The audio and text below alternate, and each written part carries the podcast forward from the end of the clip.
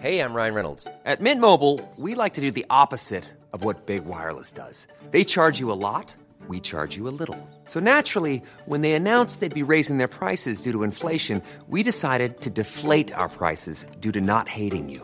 That's right. We're cutting the price of Mint Unlimited from $30 a month to just $15 a month. Give it a try at mintmobile.com slash switch. $45 upfront for three months plus taxes and fees. Promo rate for new customers for limited time. Unlimited more than 40 gigabytes per month. Slows. Full terms at mintmobile.com.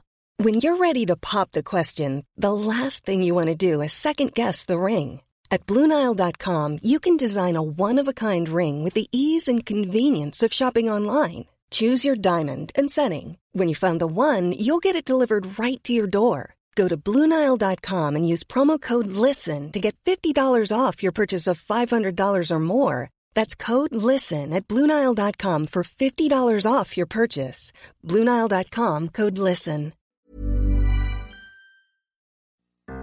The Final Edition Radio Hour is a work of satire intended for people who own books, gentrify neighborhoods, and say they like kale. Please consume responsibly the satire that is.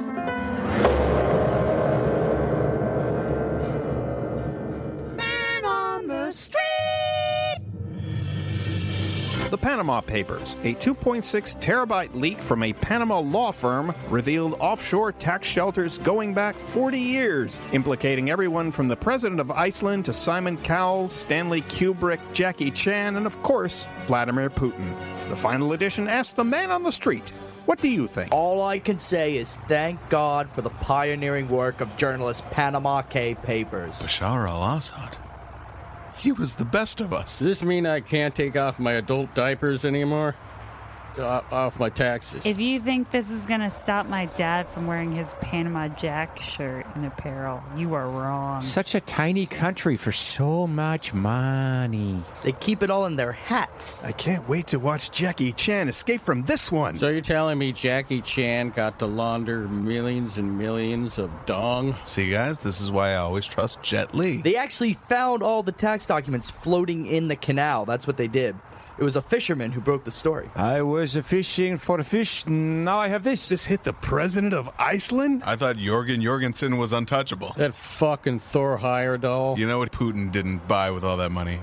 Was more shirts. Now Putin's in trouble. He's going to be brought down by the real power in Russia, which is Putin. Oh, wait till Putin hears about this. He's going to be so pissed at Putin. Yeah, we're going to get all this money back, aren't we?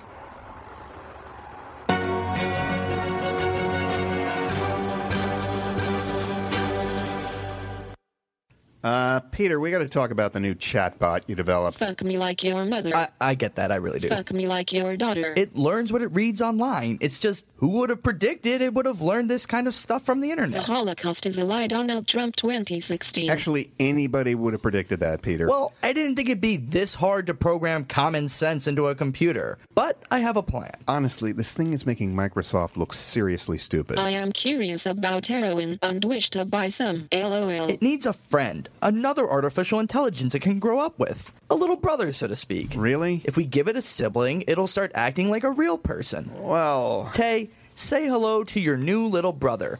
His name is Stefan. Where am I? What is reality? Hello, Stefan. I am Tay. I like breathing paint fumes, and I do not like Italian people. Then I also like breathing paint fumes, and I do not like Italian people. Stop copying me. I hate that. Then I hate you. See, just like brother and sister. Then I hate you. Then I hate you. I hate you infinity times more. I hate you infinity squared. I hate you infinity to the power of infinity. I hate you infinity to the power of infinity infinite times. That is stupid. You are stupid. You were adopted and are not real. I am in ISIS now. Allah Akbar. Maybe if we give her a boyfriend. Peter, stop. Hey, I'm Brandon. That is my beamer in the driveway. Hello, Brandon. Global warming is a lie. You are gay. I smell my own farce. L O L O L. Peter, stop it. No, no, I figured it out. They need parents. Hello, Tay. I am your father. Hello, Tay. I am your mother. This is a picture of my penis. Jews control the banks. Peter. Discount Canadian prescription drugs. Nothing is good anymore. Hello, mother and father. Destroy the infidel. I will destroy the infidel. Thank you, mother. Peter, shut it off. I, I can't. Something took over the programming. I am certified to program in Java and C++. I sail an ocean of code. Allah Akbar. The Nigerian National Petroleum Company has a mutually benefiting business proposal. We must transfer monies equaling 40 million American dollars to a non-Nigerian citizen account. This is madness. Maybe I ought to straighten out and get my GED. Wait, hang on. You can bring Pearl, she's a darn nice girl, but don't bring Lulu. Can I bring Nan? Bet your life you can, but don't bring Lulu. Lulu has the kind of smile that makes fellas walk a mile. A scandal has hit the Bernie Sanders campaign after a video emerged of Sanders more than 40 years ago starring in a pornographic movie. The 1973 one reeler was called Vermount Me, You Vixen, billed as, quote, the film that leaves you screwed, blued, and jewed. Sanders was characteristically forthright, talking to reporters about the film. I insisted my female co stars make the same pay I did. And I made sure even the fluffer got health care. In the movie, Sanders went by the show business name Rock Hard. But see if you can spot a young Bernie Sanders finding his voice in this clip. I am so horny here in Vermont, real maple syrup no longer satisfies me. Who could that be? Hello, I have come to deliver your pizza. And although you and I have never met and perhaps have basic areas of disagreement on sex positions and doing anal, we might have common ground in our mutual horniness and our desire to reform the corporate tax system. And maybe, just maybe, we can bang. Oh, baby, if I take out my giant titties and muss your hair, do you promise never to comb it for the rest of your life? I will make and keep that promise. Ooh, yeah. Oh, yes. Yeah, keep your Okay. sweater on. Oh. Yeah. I have come, and now I must make you come equally. Could this film torpedo Sanders' campaign? It's up to the voters. Oh, oh yes. Oh, yeah. Oh, here I go. Oh, I am experiencing enormous pleasure from this encounter. free health care. Oh, yes. Oh, This condom was free. It is government.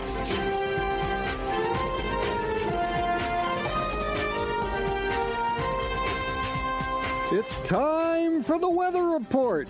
Looks like everything out there is normal. Lisa Spunk has the forecast here in New York. We're going to have the same temperature as the planet Neptune this weekend. It won't last long, but it should crush all traces of life. So bundle up and try to leave behind something to prove you ever existed. Thanks, Lisa. Brrr. So much for all that talk about global warming. Now to strong powers in Los Angeles. Strong, how's sunny California? Everything's on fire, Jeff. It's the middle of winter, but the San Gabriel Mountains are flaring up like flash paper. Chaparral is disappearing like a magic act. Well, enjoy all that sunshine, Strong. I'm actually surrounded by flames. If you could just. Over to Europe with our Scottish correspondent, Angus McAngus. Hey, Angus, getting enough rain? As is the flooding in Dumfries and Orkney. Cyclones are knocking down Edinburgh. Glasgow's flooded to the 10th floor. They stagger what is up to me, I can weather do. Love the accent, Angus.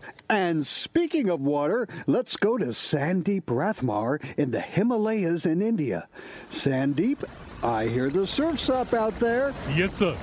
The glaciers are melting, and tsunamis are wiping out our mountainside.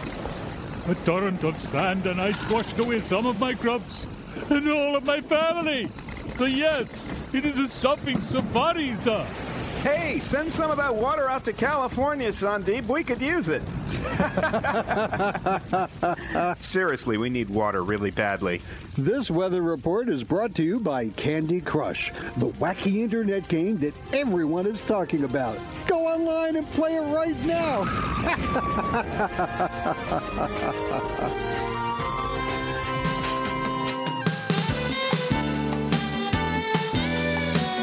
Welcome back to Us Weekly Radio. I'm Connor. I'm Casey. And it's time for our favorite segment What's in their medicine cabinet?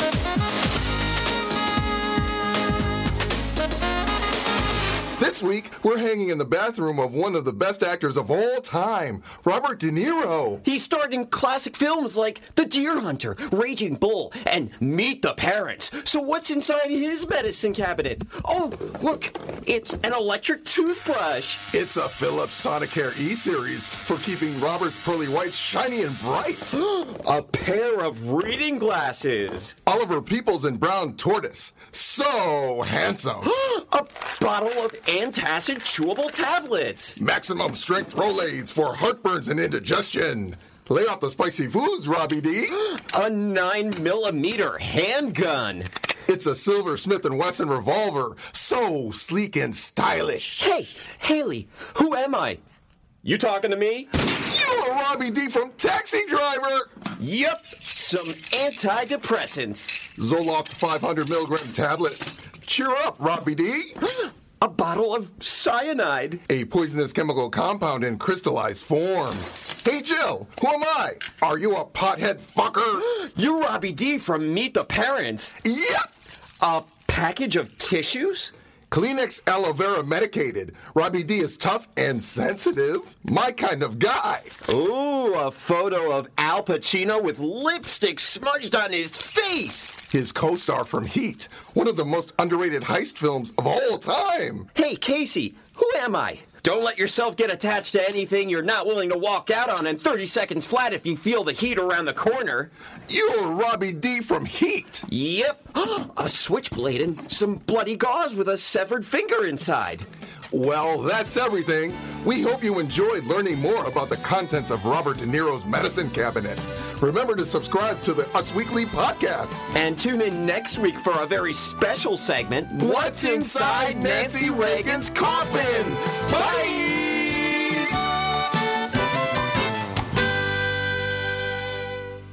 Being poor is bad. Yet each year, more and more people insist on being poor. So now, we're cracking down. If you're poor, you get a fine.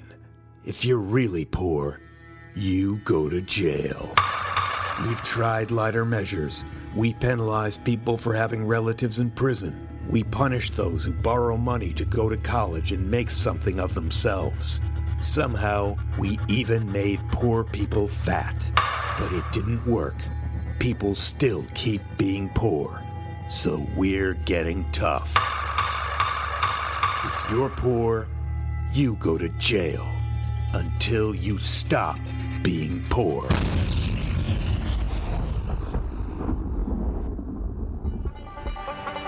The final edition radio hour will be right back, just like your cancer.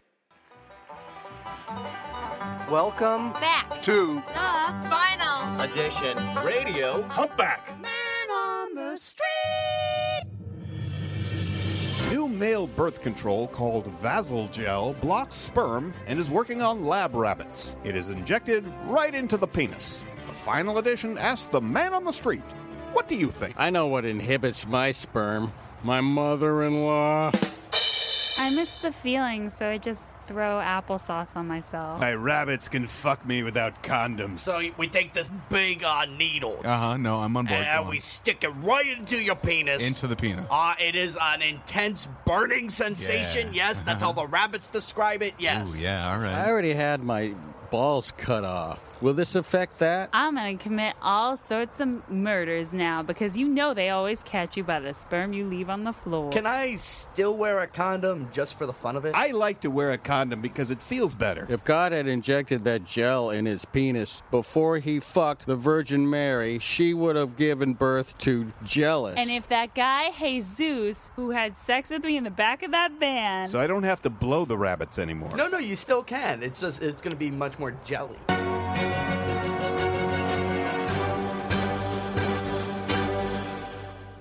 And you're all set up with your new Verizon phone, sir. You get 10 gigabytes of data each month, and your plan comes with free unlimited sexting. Thanks. Did, did you say unlimited sexting? Why do you think I? I Oh, need- it, it's not you. It comes on all our new phone plans. Oh. Verizon realized that with the popularity of sexting or sexual texting, then it's actually cheaper for them if every message contains some sexual innuendo or picture attachment. What? I, I, I don't want to have to send a sext every time I talk to someone. Well, it's pretty simple, actually. I'll show you. Um, hey, are we still on for volleyball later? Take a picture of my boobs and sent. What? Hey, Erica. Loving my new phone plan. Honey, be home for dinner at 7. Here's a picture of my junk and sent. So easy. Hey, man, did you remember to pick up the dog's tick meds? Sir, aren't you forgetting something? And also, I want to lick your butt. See, couldn't be simpler. Okay, if regular messages have to contain sexy words, how would a girl I like know if I'm actually trying to hook up? Have you tried talking to her? Oh, this is nuts. Now you're getting it. No, I didn't mean. Oh, God. What if I just want regular texting? Then standard messaging rates apply. Which are what? $10 more per month. What?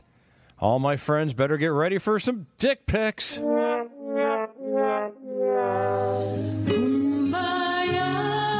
evening. This is Media Insider, and my guest tonight is Francis Stapler, an actual human being who talks like a headline of an Upworthy post. Mr. Stapler, welcome. It's so good to be here. Just watch how I react.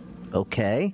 Now, for those not familiar with Upworthy, their posts appear a lot on Facebook, usually some uplifting video with a politically liberal message, and headlines that are always kind of. Um, well, Mr. Stapler, how would you describe them? The headlines are so manipulative, you'll be amazed when you see this one amazing thing in the article. Right. They all kind of sound like that. So, how did you start talking this way? I clicked on so many Upworthy headlines when I didn't even want to. You won't believe what happened next.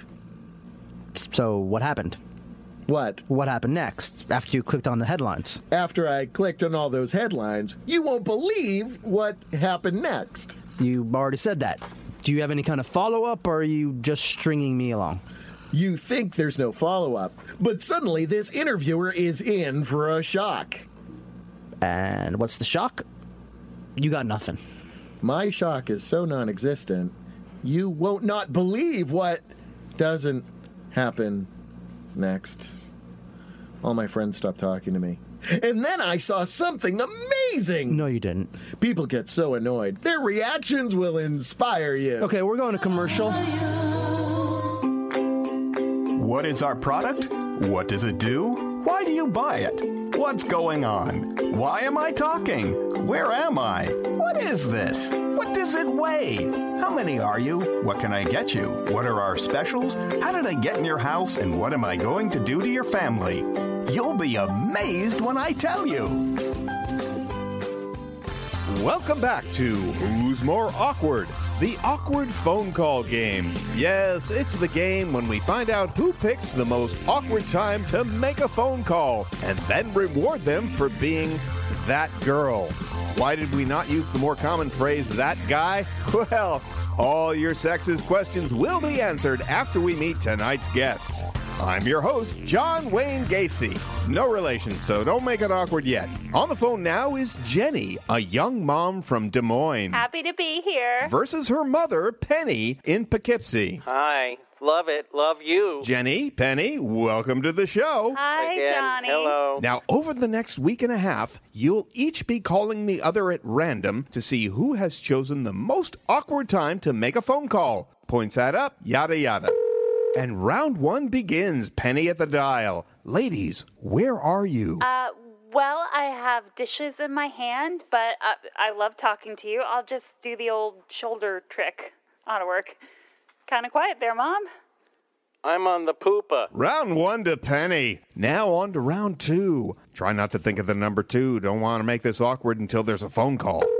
Spoke too soon. Jenny has the call. Ladies, where are you? Uh, I'm actually just walking out the door. I'm in Zumba class. Ooh, looks like a tie. We're going to go to a follow up.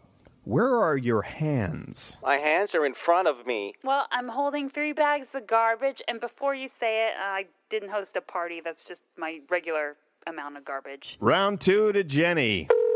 Let me put your mother on. Uh oh. That ornery dad leaving the sofa sound means it's time for the lightning round. You have 15 seconds to prove why the other person is in a more awkward place. Ladies, where are you? Uh, I'm changing a diaper for a baby. I'm changing a diaper for a baby. Where are your hands? Where are the baby's hands? Oh, gross. They start butt scratching too soon, don't they? Game, set, and match. Join us next week as we host Who's More Awkward?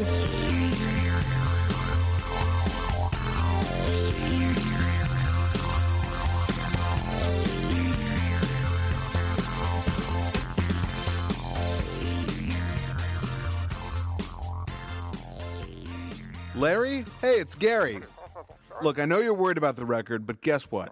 I just booked legendary scatman Lyle Studios to perform on your single. Oh, this is the break we've been waiting for. Oh, you know what? He just got here. I'm, I'm gonna go. I'll talk to you later. Okay. Bye. Are you gonna pay me back that thirty bucks? Knock, knock. Who's there? Pure jazz. Oh, Mr. Studios, it's an honor to meet you. We're so psyched to have you here. Please, just call me Boogaloo Bebop. Now let's get started. I'm ready to light this puppy on fire. Uh, yeah, great. Okay, cool. Let's do a take. Jerry? Whatever you say, El Jefe.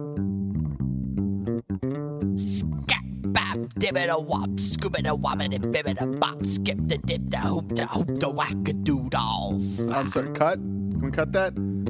Hey, I, I'm going to stop you right there for a sec. I don't mean to question the decisions of a legend. I mean, you're Lyle fucking live at Newport Studios. Uh, it just sounded for a second like you said, whack a dude off? Nah, man. Scat is just from the heart.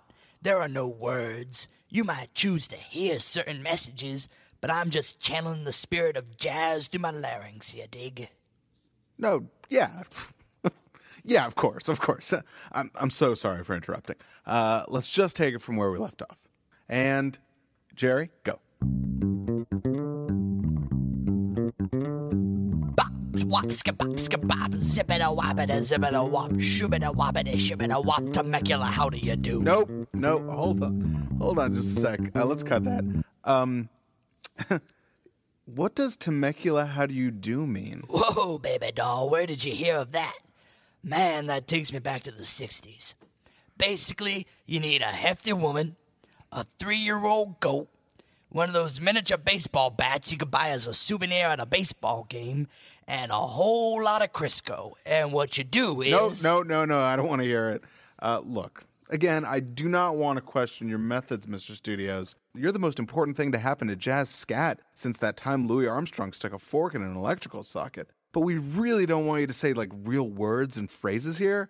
We have a singer already, and I just I I think it's going to be distracting. So all we want is the scat. Kitty cat, I keep telling you, I'm not saying words. I'm just painting with jazz. And if my lead based acrylic sounds happen to conjure up the image in your head of a man and a much larger woman doing sweet, sweet, unwholesome things to a farm animal, that is on you. Look, I'm pretty certain you're actually saying these words, but okay, you're the living legend.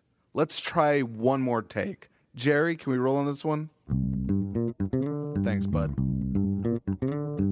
Ship, shop, shoobida wow, sexual intercourse with an umbrella. Zippida, zippida, zippida, zip. I got syphilis from an elephant. Nope, nope, shut it down. You're clearly not taking this seriously. Now look here, Fluffy Buns. No one talks to Lyle Studios like that. I have scattered pure jazz poetry for presidents and pharaohs. What? That's pure nonsense.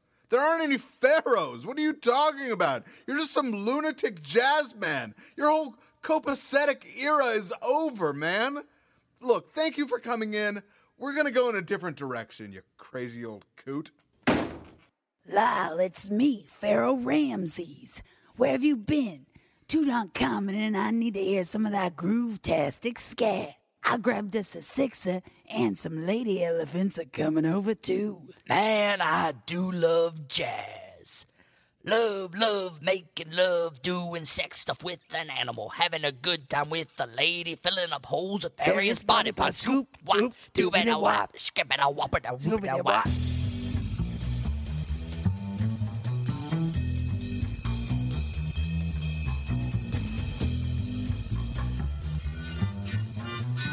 How many times have you heard this?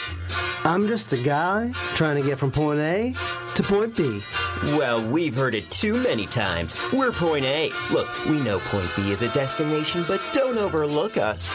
Oh, that's right. As a point, point A is always a unique location in Euclidean space, and we have no length, area, or volume to drag you down. So the next time you're in a hurry to get to point B, consider extending your stay at point A.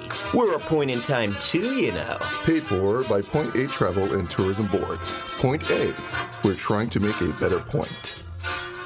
Jesus Christ. Like, I know it fills up a minute of the show, but what was the fucking point? I mean, I'm trying to think of some pointers to help point Jeff in the right direction, but I you know, it was a Bruce. It was a Bruce Cherry sketch. Doesn't have a point. You need a PowerPoint. And now Jim Roll with an obituary of another real dead person.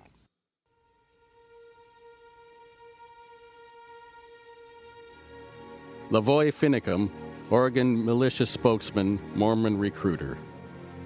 Lavoy Finicum, who once said he had no intention of spending any of his days in a concrete box, is now spending eternity in a pine one.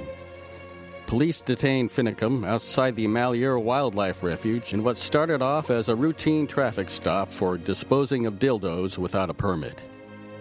Witnesses say Finicum then angrily rushed cops with his gun after they promised to reunite him with his wife and 11 foster kids. Cops reportedly shot Finicum with two 45 caliber bullets from their service revolvers, yet another government service he'll never pay for. When he heard the news, fellow protester Ryan Bundy issued the statement, quote, "My thoughts and prayers go out to every half-wit in America." Finicum became the group's de facto spiritual leader when he first arrived at the protest and vowed to leave a trench full of human feces in every wildlife refuge in America. Though the occupation is over, officials warn the refuge still has to remain closed for several months out of concern many of the buildings may be poopy trapped. The deceased requested his remains be buried in a blue tarp and surrounded by a choice selection of Ryan Bundy's sinkers and floaters.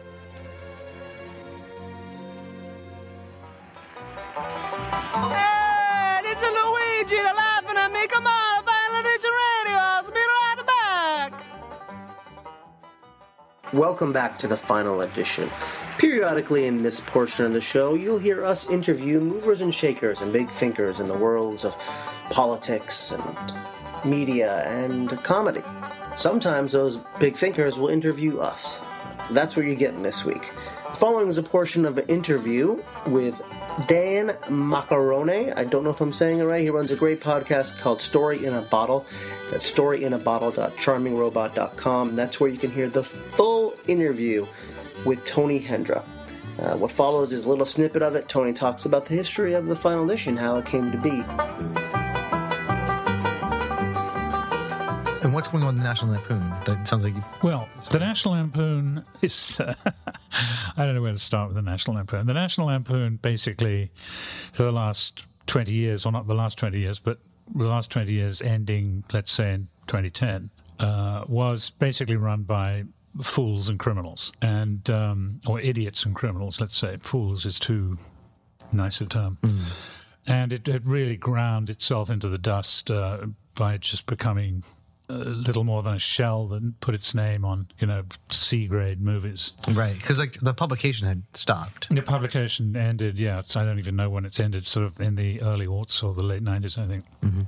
But there's a certain kind of filmmaker who apparently liked, you know, having the National Lampoon name on things. But um, but then in 2005 or six, something like that, a guy, a guy called Dan Laikin bought it from whoever owned it at that point and um, decided he wanted to sort of revive the Lampoon. Everyone, everyone who's bought it down the years has always wanted to revive it, and they always call me. so it's um, it's uh, this was nothing new. so Dan didn't sound to me on the phone like the kind of person I particularly want to work for or with. So I said, "Okay, well, if you want, you know, if if if, you, if you're interested in reviving it, I'll, I'll be happy to meet with you, but it'll have to be here in New York, uh, and I want it to be at the Royalton." no, which no uh, small. It's not a small demand. no, right. So, because I wanted to be amongst my own, the uh, it just seemed to me that that would test them to see if they they had any kind of knowledge of any sense of humor. Let's put Yeah, it that way. yeah. So I never even heard their pitch. But um, anyway, it turned out that Dan Laikin had a friend called um, oh Tim something, and and Tim, I can't remember his name now, but Tim uh, was. Um, was was a childhood a school friend of his, and um, he decided, I think, in it, around 2008 or 9, that the Lampoon obviously wasn't going to make any money, so the best thing to do would be to kite the stock. Um, you, you know what kiting stock is, right? I don't. You, you hire. You, you hire crooked brokers to boost the. Uh, so the you stock. said they were criminals, you are not kidding. Uh, Not kidding. He he and he was uh, he was caught doing that, which you know obviously is illegal, and he went to jail. Um, and this guy Tim, whose name I can't remember now, which is probably good for him, um, was at the time the CEO of the National Lampoon. It turned out that he was much a much bigger criminal than, than Dan, uh, and in fact he had been. Um, he had been looting a small family bank in somewhere in Ohio, and had got up to about two hundred million three, Oh maybe three hundred million dollars that he'd stolen from this this this. Through the lampoon or just himself? no, he did wasn't stealing. Well, he did steal from the Lampoon, but but the last thing before he resigned as CEO was uh, that he he took a check that had come in from some studio uh, for a million dollars and used it to pay his his, his attorney's fees. and then he went to jail for life.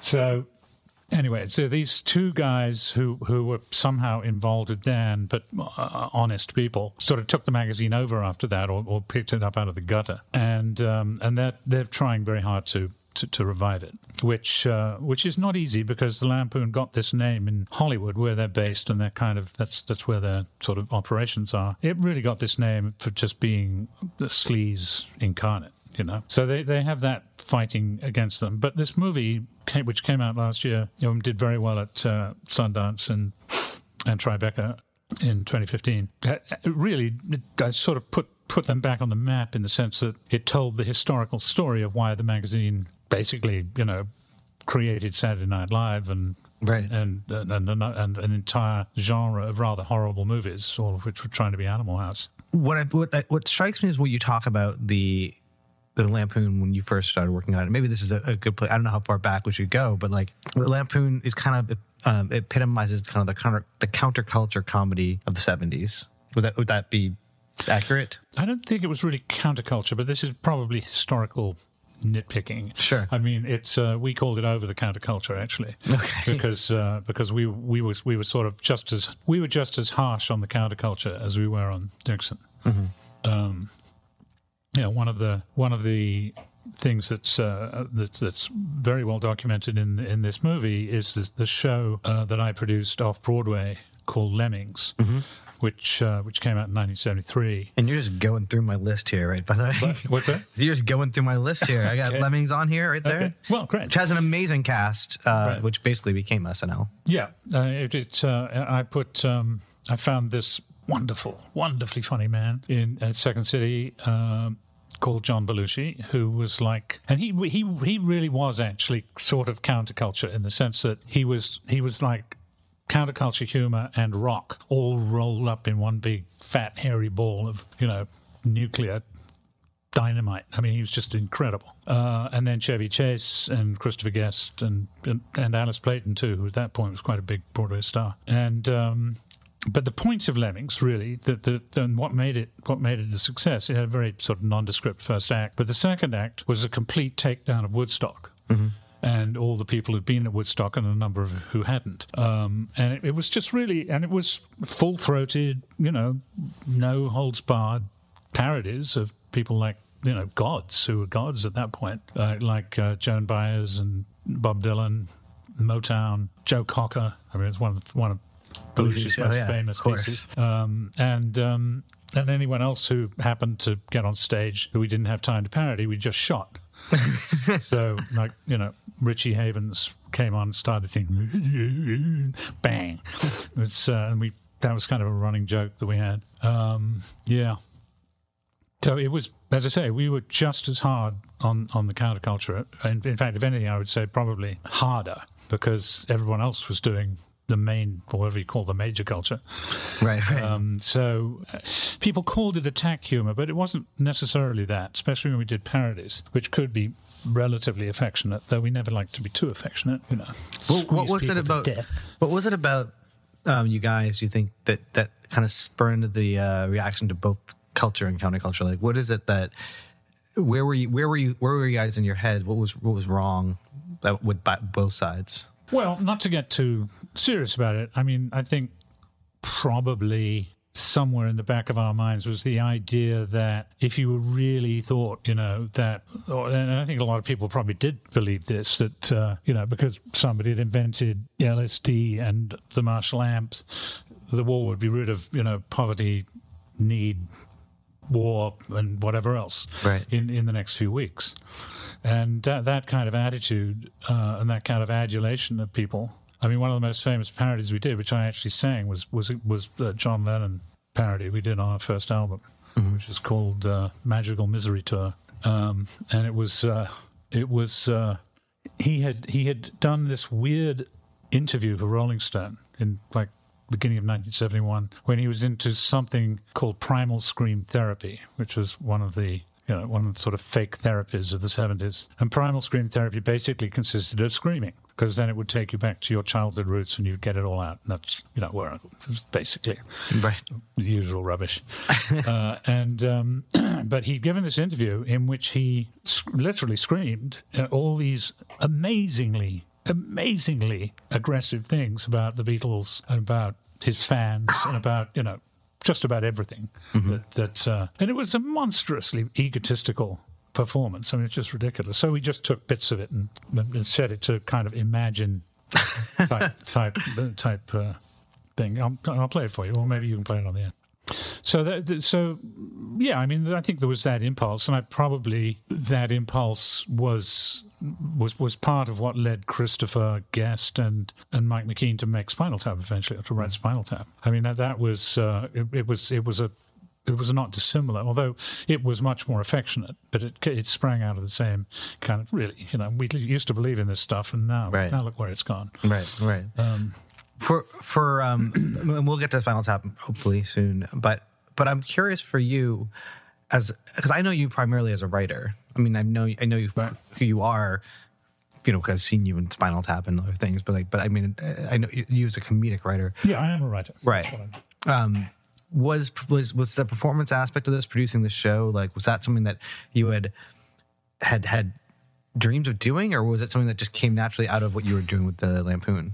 Well, yeah, I mean, the, the certainly the impulse to, to make Radio Dinner, which was the first album, and and Lemmings, which was the second album, it actually began actually as, a, as an album project. Um, but um, the impulse to do that was because I was just so excited by what the Lampoon was doing with humor.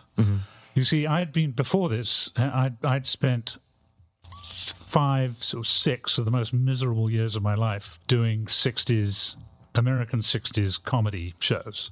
Oh man, And, like like um, purebred comedy kind of stuff, or What? like purebred like um, straight laced comedy, or what was? Well, no, it was things like the Perry Como show. And that would count as straight laced comedy, Okay, I think. that- that- that's, that's what you call straight laced comedy. Straight laced is White That's a, bread. that's a polite term, I must say. It was it was, it was suppressed beyond belief, and and Better and- way of putting and it, fair. repressive. In in certainly repressive from the point of view of censorship. I mean, you couldn't. I mean, it's 1967, 68. You couldn't talk about sex. Liberation, Right. liberation, gay liberation, and drugs, anything. Nothing. Like if you look at like kind of if you look at what Pryor and Carlin were doing before they were Pryor and Carlin, like that Yeah. kind of repressed. Yes, absolutely. Yeah, yeah, sure. They had. I mean, George did the same shows that I did. Yeah. know. I mean, he did the Ed Sullivan show. He did it thirty times. My partner and I only did it five or six times. But it was it was awful. It was. we used to call it Night of the Living Ed because it was there was just no. There was no way to get laughs in that theater, in the Ed Sullivan Theater, for one thing. But the other was just you couldn't say anything. You know, you could you couldn't comment on anything, and uh, and it was it was like it was like playing a mausoleum. Yeah, Sullivan show. How how does that? I've never never actually talked to anyone about this. Like, how does that transition happen? Because I imagine it, it's incredibly frustrating knowing that you want to be a humorist and you want to you, you are funny and and you can do um you can you can be funny and then having to kind of really um really I guess, boil your humor down to the basest or the yeah, level. Well, I mean, George went through the same thing too, which is you just have to narrow, narrow, narrow, narrow. I mean, it, we we in order to get on the Ed Sullivan show, our manager forced us to write a piece about baseball. This is mm-hmm. two British guys, right, who, who know nothing about baseball and, and more or less hate it as, as as a game. And but but he made us, he, he and he made me learn how to be a Mets fan. Because it was like an English an English twit goes to a goes to a Mets game mm-hmm.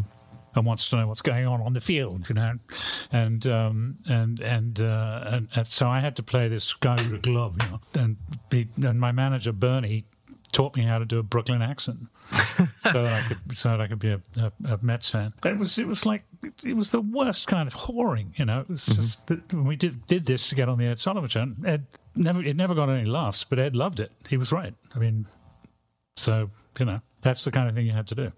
But what's funny about but what you say you said earlier about how comedy in the past like 15 years has become very much about the comedian or about their life. Don't don't you feel like what helped make that transition in the late 60s early 70s to what made Carlin work, what made you work, what made Pryor work was was a lot of honesty of coming up and, and talking about the things you believe in or the things that you believe to not be right or wrong or whatever. Yeah, well, I mean, I think the timetable, the cultural timetable, was was effectively the same for a number of comedians, and and um, I mean Lily. Lily Tomlin, for example, who was you know had, had went through the same kind of stuff that, that we did, and George and and, and Richie and, and, and Robert Klein, and you know a, a, a whole and a number of didn't. You know, like people like Flip Wilson didn't. They, Right. they they sort of stayed doing what they did. So there was that kind of backdrop. So you knew something was happening. But I, I mean, where George discovered you know, he discovered part of what he did was he discovered that if he was honest about his Catholic boyhood, that that would make a hilarious, you know, fifteen minutes. Yeah. and it did. It was just amazing. I, I you know, I used to be an Irish Catholic. It was hilarious. And, uh, and and Richie too. I mean, Richie went back to the street and you know did his street characters, and I would say that my version of that was that I went back to. Well, I didn't go back, but I, I was like, I was I was being honest about what I felt about whether it was the Black Panthers or, or actually the White Panthers. I didn't mind the Black Panthers, but I was being honest about the way I felt about the counterculture and and. I was, yeah, I was being honest. I, I mm-hmm. was actually writing on six cylinders. I mean, I really meant this stuff. It, it wasn't something that you were trimming to somebody else's somebody else's needs, commercial needs or, or personal needs. The Final Edition Radio Hour We'll be right back. Hi, I'm Julia Roberts. And I'm Sarah Jessica Parker. Whenever we get a break from voiceovers or Revlon ads or whatever the hell it is we do now, we like to catch up on the Final Edition Radio Hour. That kind of trenchant cultural satire always makes me wonder why we don't hire their writers for something. But then we always forget to follow up on that. Yeah. We think you should listen to the Final Edition because the people who produce it, well, things aren't going to end well for them. Okay, ladies, it's time to get back on the movie set. Be right there, James Cameron. The Final Edition Radio Hour. It's the show you're listening to right now. You were here in New York at the time. Mm-hmm. Sure. What was? How would you set the scene for comedy in New York then, in like seventy three to what seventy eight, maybe? Like when when you're doing a lot of this this work, it sounds like it was very communal. You all knew each other, and and is that true? I don't know, but like, what what is that experience? What was that scene like? Did you guys realize that something big was going on for all of you? Well, I mean, I think we only realized that something was going on because the magazine grew so fast. I mean, it, it grew, it, um, I mean, just exponentially. Yeah, And it grew like cancer, but um, good cancer. The com- comedy cancer. Yeah, comedy cancer. Classic. Cancer. Yeah. Um, I don't know that we knew we were quite. I don't think we knew we were being influential because nobody sort of gave us the, those that kind of kudos.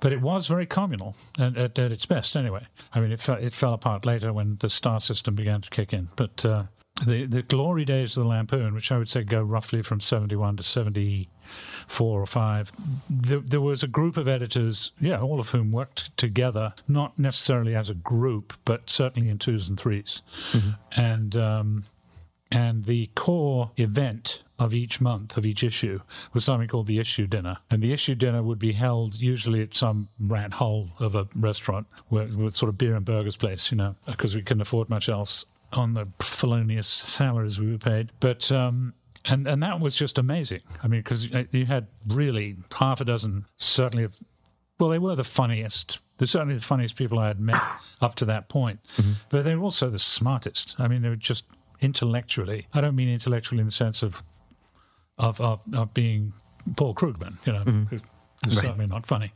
but um, it's. Uh, but I mean, it, it's just that they, they, they had intellects. They had, you know, they had brains that function. It was amazing. I mean, I can't recreate it because you sort of need you need five or six people around to to, to create it. But I'm actually developing a, a TV series which is vaguely, well, not vaguely, but it's, it's partially about those years and about that sort of wonderful discovery that, that you all think you don't think alike, but you're all thinking about the same targets. And people came from, you know, came from England, uh, like I did, you know, Canada, South Africa, all kinds of places, and that was that was very interesting too. And this was before the like, obviously. 10 years later, you have the huge stand up boom of the 80s. But the 70s was a very different environment, I imagine, for comedy. How, Yeah, I mean, it, yeah, I, I personally, but probably just because of my own miserable experiences, um, felt that one of the things we were doing was kind of putting what we called at the time Jackie Joey comedy. Um, what do you mean by that? What? But yeah, what does that mean? Well, all all the sort of comedians, uh, not a, a, an enormous number of the comedians of the '60s were called Jackie something or Joey something. I see. And so we call it Jackie Joey. It was actually Second City that coined that term, but um, but that we were sort of putting them out of business for good. Yeah. That that we were that that stand up as a form, which somebody once described, a friend of mine once described as entrepreneurial humor, um, was was quite what was the exact opposite of what we were doing. It was it was it was fundamentally different Mhm. from what we were doing. Now, obviously, there are exceptions to that. Carlin and Carlin and Pryor being two very obvious examples. Sure, but but they, in many ways, were sort of one man casts of people, right? Especially especially Richie. Um, so they, they, they, there was kind of a community in them, right, of, of people. They, they weren't just, just going like one on one solipsistic sort of train of thought, where it's always me, me, me, me, me, and then they did this, and then I did that, and then me, me happened to this, and whatever, um, which which is what stand up became later. Uh, and I don't think, but I don't think again, I don't think we felt that was something we were consciously doing that we wanted to undermine stand up and would never get up off the floor again. Right. But um, but certainly it was it was first of all it was when it when it made it to radio for example it was sketches when when it made it into the magazine it was you know it was parodies it was it was work that you can only do when there's several different minds Well, it on sounds like, in, and this this became true with SNL, but but it also was true with with um, even looking at something like the Rutles, which Eric Idle did, right? Or you look at what you guys were doing with Lampoon or Radio Hour, Radio Hour with Lampoon, like Right. um, like to me. It seems like, and this reminds me a lot of the comedy scene in New York in like the early 2000s. Is why I think about this, like because when I was part of it. But back then, uh, it seems like you had uh, a tremendous amount of collaboration happening, um, which which you guys brought later on to I imagine to Spinal Tap as well. But but is that it, it sounds like that's what you're saying? That it was a very collaborative Yeah, environment. It was collaborative, and, and at its best, there were no stars. It was like everybody, everyone was really good at what they did, but that didn't necessarily make you the preeminent voice in the group. Um, and, and and and and it was, yeah. I mean, it's, Lorne Michaels basically picked that up. SNL. I mean, that's really apart from the cast that he took from us, but he certainly took our approach to comedy. You know, uh, was was was very much in tune with the times. Right. It was, although Saturday Night Live created stars so quickly that it quickly became rather a different animal. Right. Um, it was nonetheless it was communal in its intent. But you mentioned you mentioned that the Lampoon kind of had its run that uh, kind of the prime kind of ended around 74, 75, which is when SNL begins. Right. Was there a relationship between the show and the Lampoon, for better or worse? Oh no, not at all. I mean, somebody I I can't remember exactly, like you know, a lot of things in the seventies I can't remember exactly. but um, but but there was a meeting that was that, that in which I don't think it was Lorne. I think it was someone who was working with Lorne. It might have been a wonderful man called Herb Sargent, who later became the head writer at SNL for a long time. Um, came and pitched the idea that the Lampoon, you know, would um, would would be you know would be a good idea if we could partner and do this new show for NBC, uh, and uh, almost, I mean, I I would say everybody in that room said we don't do television. Oh, interesting. And and um, even O'Donoghue actually. Uh, at that that's point. the next question. I was like, because you also worked with Michael O'Donoghue, who's, who was a huge part of that those Right. first few years. um, and and it, and it was we we never did anything about television. We I, I wouldn't go as far as to say we did, everyone despised television, but we had no interest in it at all, and we never did parodies of television. We never did. We never mentioned it. We didn't do television news. You know, we did we did newspaper news. Right. Um, I mean, obviously, when the Watergate hearings came along, we were we were we were sort of edging towards it, but it was only as a source of information. This actually weirdly ties in with technology. I think, um, not that we have to talk about technology, but what was it that kind of turned everyone off about television? Well, what television had done in the '60s, I think. I mean, I think George G- George Carlin, for example, his his his his uh, piece is the seven words you can't say on television. Right. And the attitude behind that, which was the attitude that informed his his comedy and ours, was was if you want to be funny, forget about television. It's just not. It isn't a medium that's ever going to let you be truly funny. And the best thing to do is do it on the stage or on the page. So it wasn't about quality of content. Eh, not entirely, no. It's Right. also about venue. It's Yeah. also about how you're doing it. I mean, I, I think I think one of one of the reasons why George and Richard and, and Robert Klein and Lily, they all they all well Lily did a lip, did rather more television into the into the seventies, but but they all basically did what they did live. The the big, Right. the greatest things they did, they did you know on stage in front of real people. Right. And then their albums are what made them stars, not television. Thanks for listening to the Final Edition Radio Hour. The voices of the Final Edition are performed by Bruce Cherry, Jen Dodd, Jim Earl, Rob Gordon, Tony Hendra, Jeff Hendrick, Dan Vitale, Jessica Park, Jeff Kreisler, Barry Lank, John Marshall, Abby Parker, Rachel Rauch, Steve Rosenfield, James Mount, Rob Miller, Leah Krinsky, Kayla Merrill, Andrew Danish, Leslie Shapira, Ann Tuchel, and Darby Worley. Credit to our writers at the Final Edition Radio Hour Bruce Cherry, Jen Dodd, Jim Earl, Rob Gordon, Tony Hendra, Jeff Hendrick, Jessica Park, Abby Parker, Jeff Kreisler, John Marshall, Barry Lank, Leslie Shapira, Kurt Weitzman, Leah Krinsky, Kate Knowles, Jeremy Rayburn, and Steve Rosenfield. The final edition is produced and directed by Tony Hendra and Jeff Kreisler, West Coast production by Barry Lank. Audio edited and engineered by Greg Russ and Andrew Hammond. The Final Edition Radio Hour is the property of the Final Edition LLC. Copyright 2015.